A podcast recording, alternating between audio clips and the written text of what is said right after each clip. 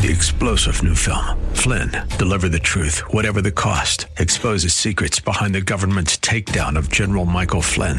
Flynn knew what the intel world had been up to. He ordered the first audit of the use of contractors. This set off alarm bells. He told the truth. He was the most dangerous person for Donald Trump to hire. They had to get rid of Flynn. Flynn, deliver the truth, whatever the cost. Available now. Watch it today. Go to salemnow.com. Salemnow.com. Those he foreknew, he predestined. Those he predestined, he justified. And those he justified, he glorified. If you understand that, there isn't anything that'll show up in your plate that you can't handle, as we'll see today on Abounding Grace.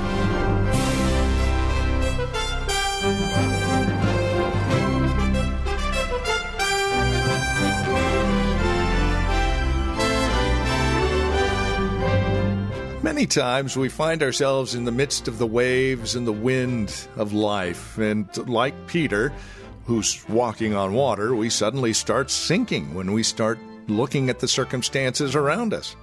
But once we get our eyes fixed on Christ, well, things begin to change. And there is no discouragement to bear the cross because we understand the glory of He who bore the cross before us.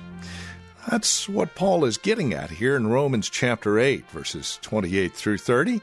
Welcome to Abounding Grace, online at reformedheritage.org.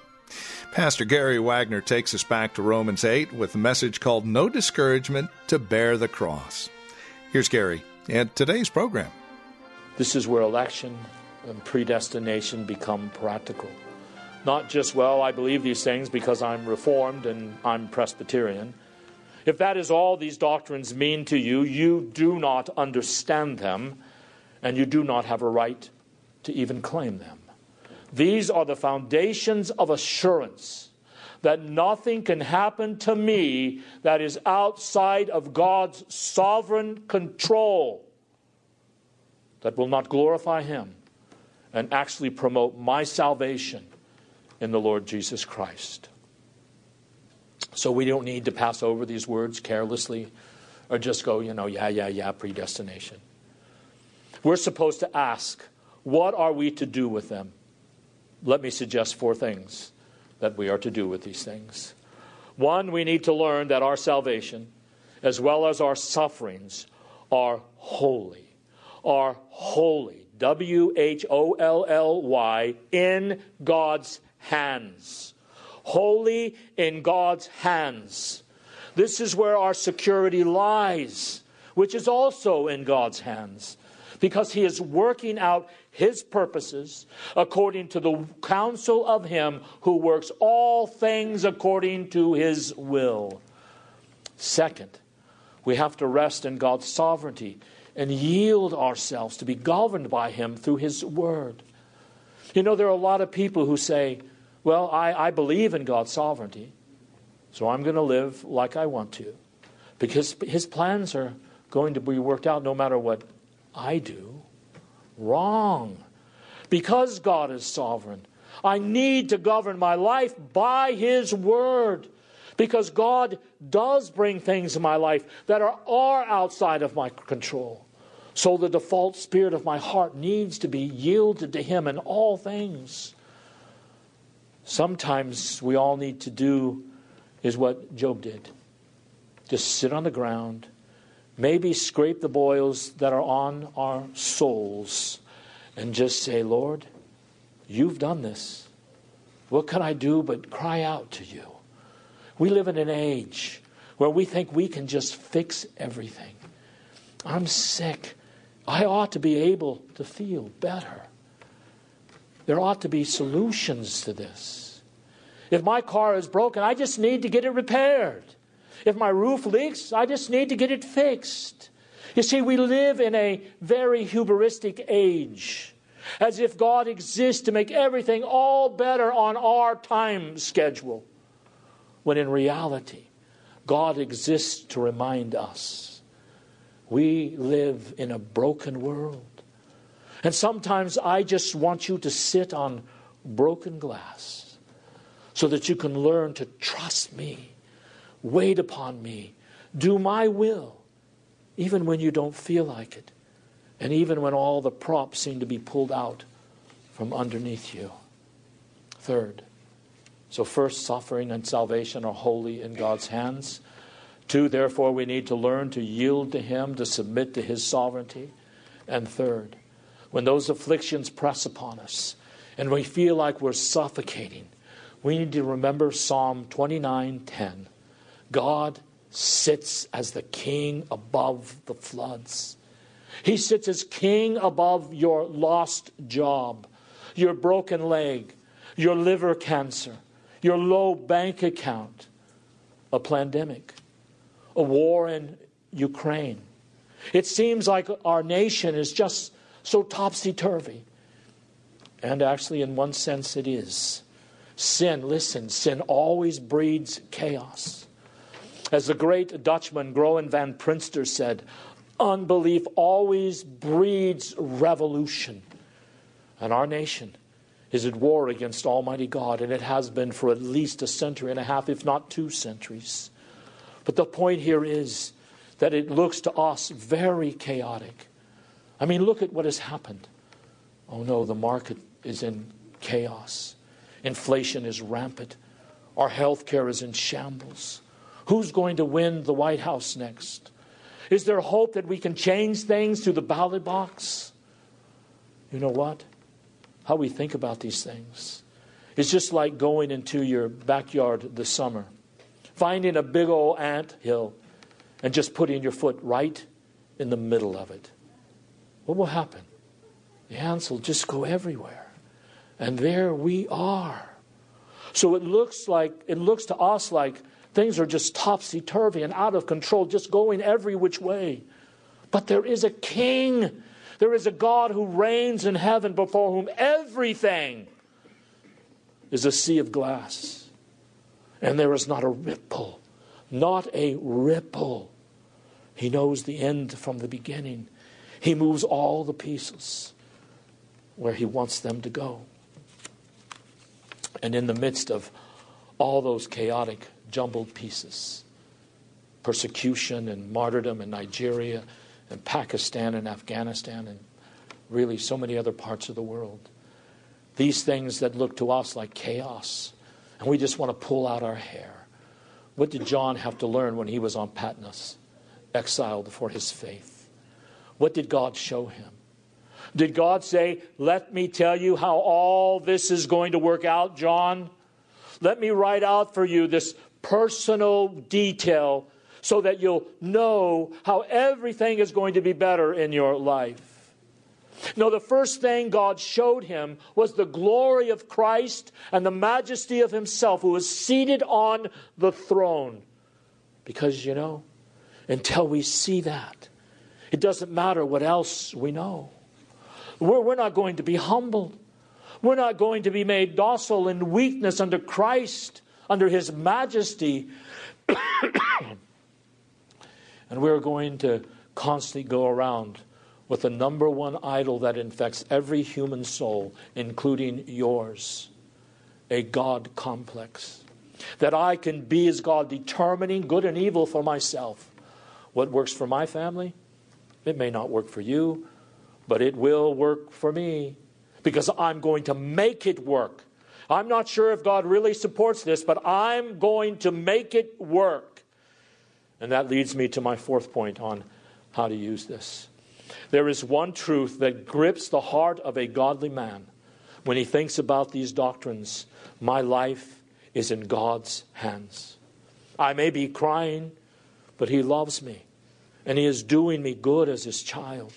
Oh, I may be perplexed, but He knows and governs everything by His wisdom and majesty. And I don't have to feel it, I don't even have to see it. I know because He is the living God. And that's why Paul later in Romans chapter 14, verses 7 and 8, made this confession. And I ask you to make it yours. Romans 14, 7 and 8. For none of us liveth to himself, and no man dieth to himself. For whether we live, we live unto the Lord, and whether we die, we die unto the Lord. Whether we live, therefore, or die, we are the Lord's. We are the Lord's. Our lives are fully His. We are fully in His hands, and when we hold fast to this conviction, then we can face the future with confidence. And it gives us incredible freedom from worry. In the present, we can endure painful things with calmness and with patience. Because whatever is happening, we must think to ourselves this is why God has led us into this little glimpse of the counsels of His eternal will. You must think to yourself, my God has always loved me. He loved me when I was like Israel in a howling wilderness and a rebel against him. God loves me. He chose me in Christ before the foundation of the world, and nothing can happen that will ultimately hurt my life, my family, my salvation, even the evil, like in Joseph's case. God turns it into good and to defy all of men's understanding and reasoning, he shows us, I am a God who brings good out of evil, so that no man will boast in man, but will glory in me alone. So when we believe our life is in God's hands, there is no reason to fear, is there? The God who sets his love on me when I was in the womb, before I was conceived, before there was anything but Him, He chose me to be His own possession. And beloved, He will never fail me or you. I may be very sick. I may die of a certain disease. But what is that according to God's eternal counsel? Because He is then going to receive me immediately into His glory. So I look at these two ideas foreknowledge and predestination. And I think it is wicked and heartless for anyone not to preach on these. And I really mean that. It is wicked and heartless for us not to go at least as far as Scripture goes. We don't need to go any further, but to go as far as at least Scripture does, because if we don't, it takes all our comfort away. Because my comfort as a Christian doesn't lie in the fact that I had an experience of Jesus 20 years ago. You know, we hear about people talk about this all the time. Well, Jesus came and, and he talked to me. I, I even saw Jesus. And that's what I'm basing my whole hope on, that I had this experience. Well, that is a mighty slender thread to base eternity on. And that could be the result of any number of things including hallucinations, just simple wishful thinking, indigestion, and maybe even a mild stroke. No, no. God gives us something eternal and high to base this confidence on that He is working all things together for good. He bases it on, I have always known you I've always loved you. I've chosen you to be my own. I have set my boundaries of, I have set the boundaries of your life. I watch over those boundaries. I protect you and I guard you. Now, if we're not willing to preach this and we make salvation dependent upon man's choice, God has no hands but your hands. Really? Poor God. Or when men deny to God the sovereign government of the world, where does that lead us? That throws us straight into the arms of chance or into the arms of Satan. Because after all, like many, even in the church, believe today, at some level, the devil is the one who brings the bad things, right? We have this Manichaean dualism in the church. God is a sweet, lovely genie. Satan is an ugly horned rascal. And these two are always fighting to see who is going to get the supremacy. Oh, beloved, there is no fight between God and Satan. Jesus Christ has already crushed the head of the serpent and cast that old dragon out of heaven, and it slinks about.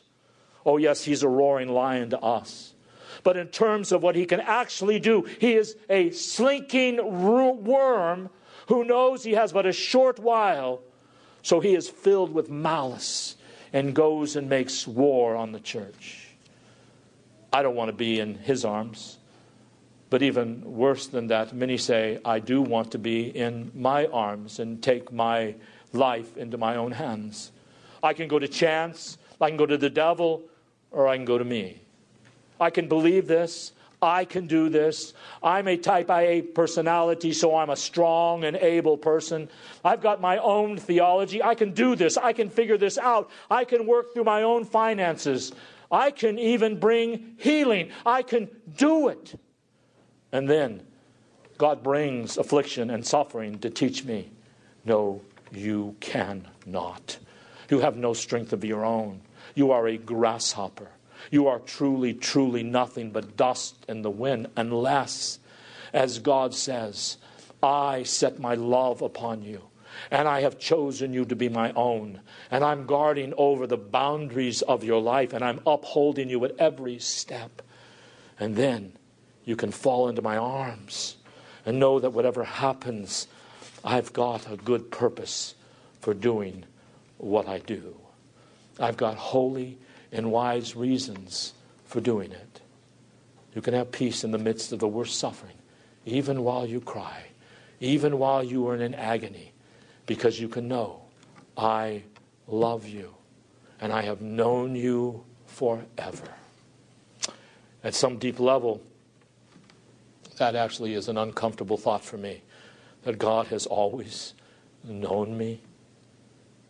I kind of thought at times of figuring this venture out for myself. I thought I was allowing God into certain areas of my life, but in other areas, I know.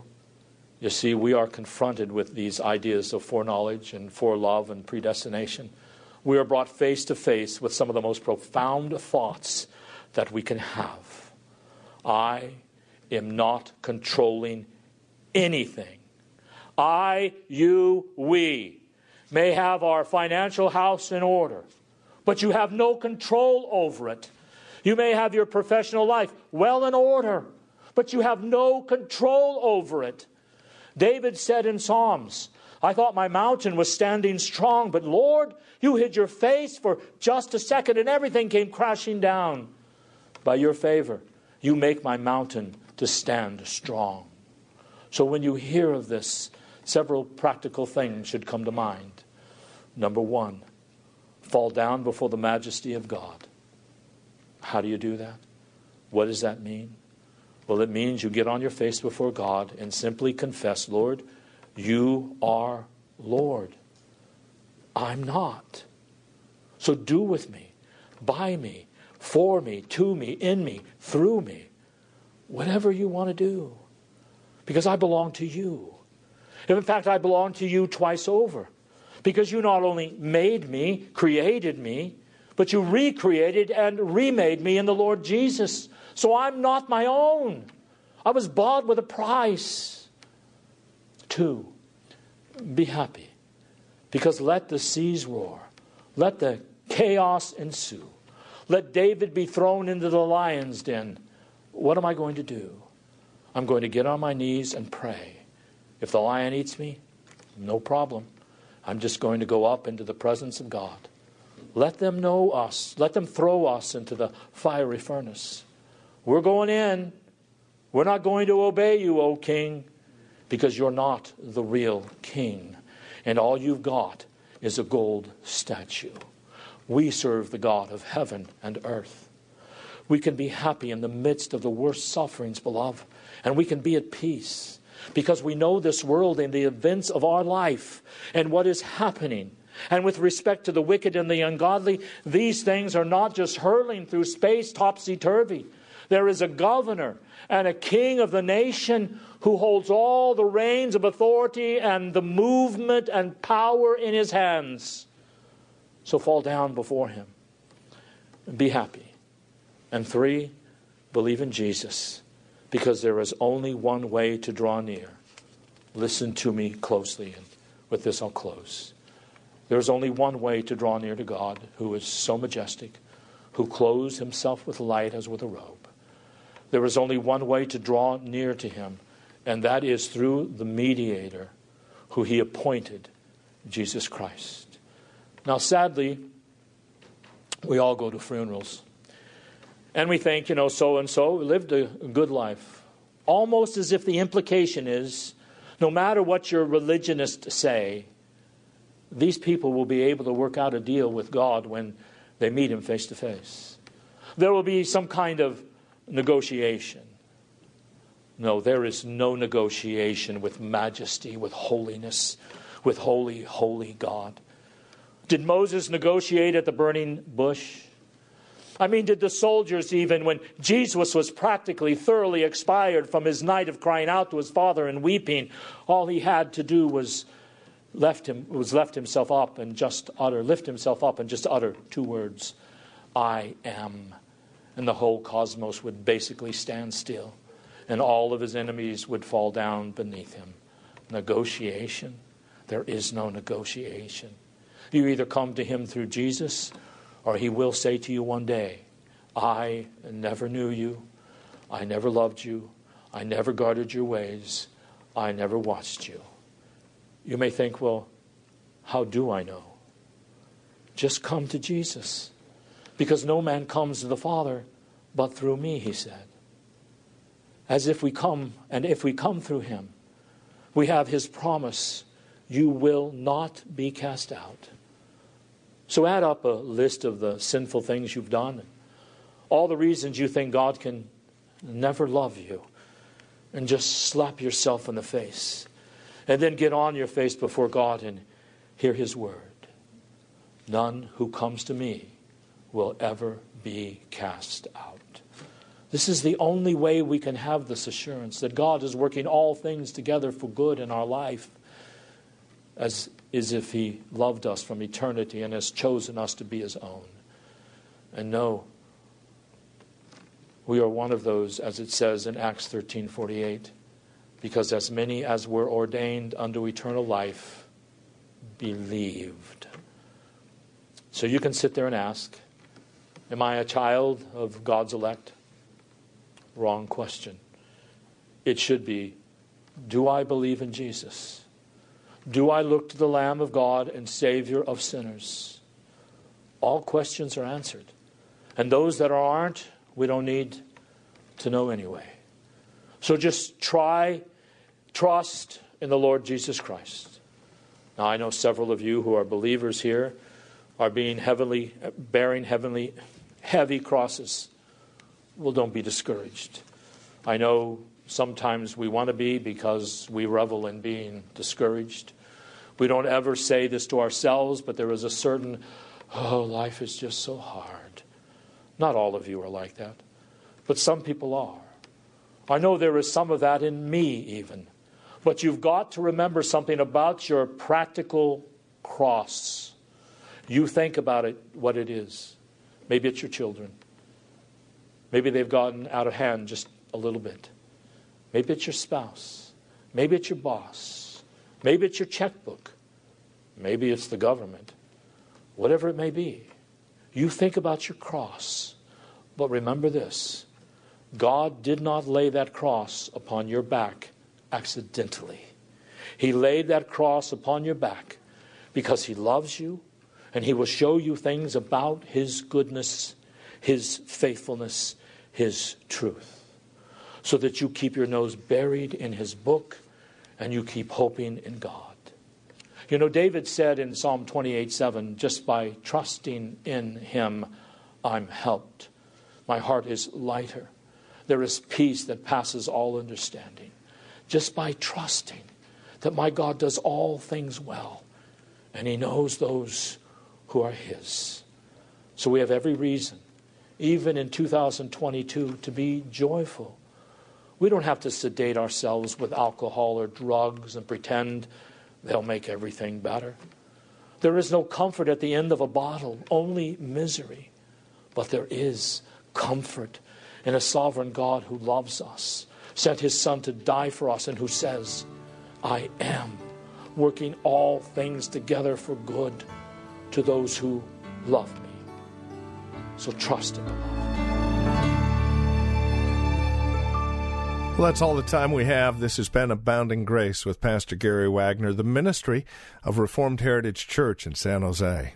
It is our goal and desire that you would abound in grace through the preaching and teaching of God's Word. And that is why we come to you on a daily basis. Now, as we close out our time together, we also realize that some of these messages that are presented here on Abounding Grace are well worth reviewing again at your convenience. Maybe you joined us a bit late. Well, we have copies on CD. They're just $5. Mention today's date as you call or write to us. Here's how to get in touch with us. The phone number is 408 866 5607. That's 408 866 5607. You're welcome to also visit our website, learn a bit more about us. We're at reformedheritage.org. Again, reformedheritage.org. And then, of course, if you would love to partner with us, if you're feeling led of the Lord to become a financial partner with us as we continue this ministry here on this station, please write to us at PMB number 402. And the address is 1484 Pollard Road, Los Gatos, California the zip code is 95032. Or, again, simply call us 408 866 5607. That's 408 866 5607. You're also welcome to join us for worship. Sunday services here at Reformed Heritage Church are at 5055 Lone Hill Road in Los Gatos. We meet at the Lone Hill Church 2 in the afternoon. Directions can be found at reformedheritage.org or by again calling 408 866 5607. We thank you for joining us and trust we'll see you again next time we get together for another broadcast of Abounding Grace with Pastor Gary Wagner. Three star general Michael J. Flynn, head of the Pentagon Intelligence Agency, knew all the government's dirty secrets. He was one of the most respected generals in the military. Flynn knew what the intel world had been up to, he understood its funding. He ordered the first audit of the use of contractors. This set off alarm bells. The explosive new documentary, Flynn, Deliver the Truth, Whatever the Cost, uncovers the facts behind this scandal. Flynn told the truth. He was the most dangerous person for Donald Trump to hire. I find out the worst enemy that I'm going to face in my life is right here in America. They took my assessment and they wanted me to change it. And I was like, I'm not changing it. They had to get rid of Flynn with in depth interviews, archival footage, and never before seen personal records of the man behind the headlines. I just felt like I was drowning. Flynn, deliver the truth, whatever the cost. Available now. Watch it today. Go to salemnow.com. Salemnow.com.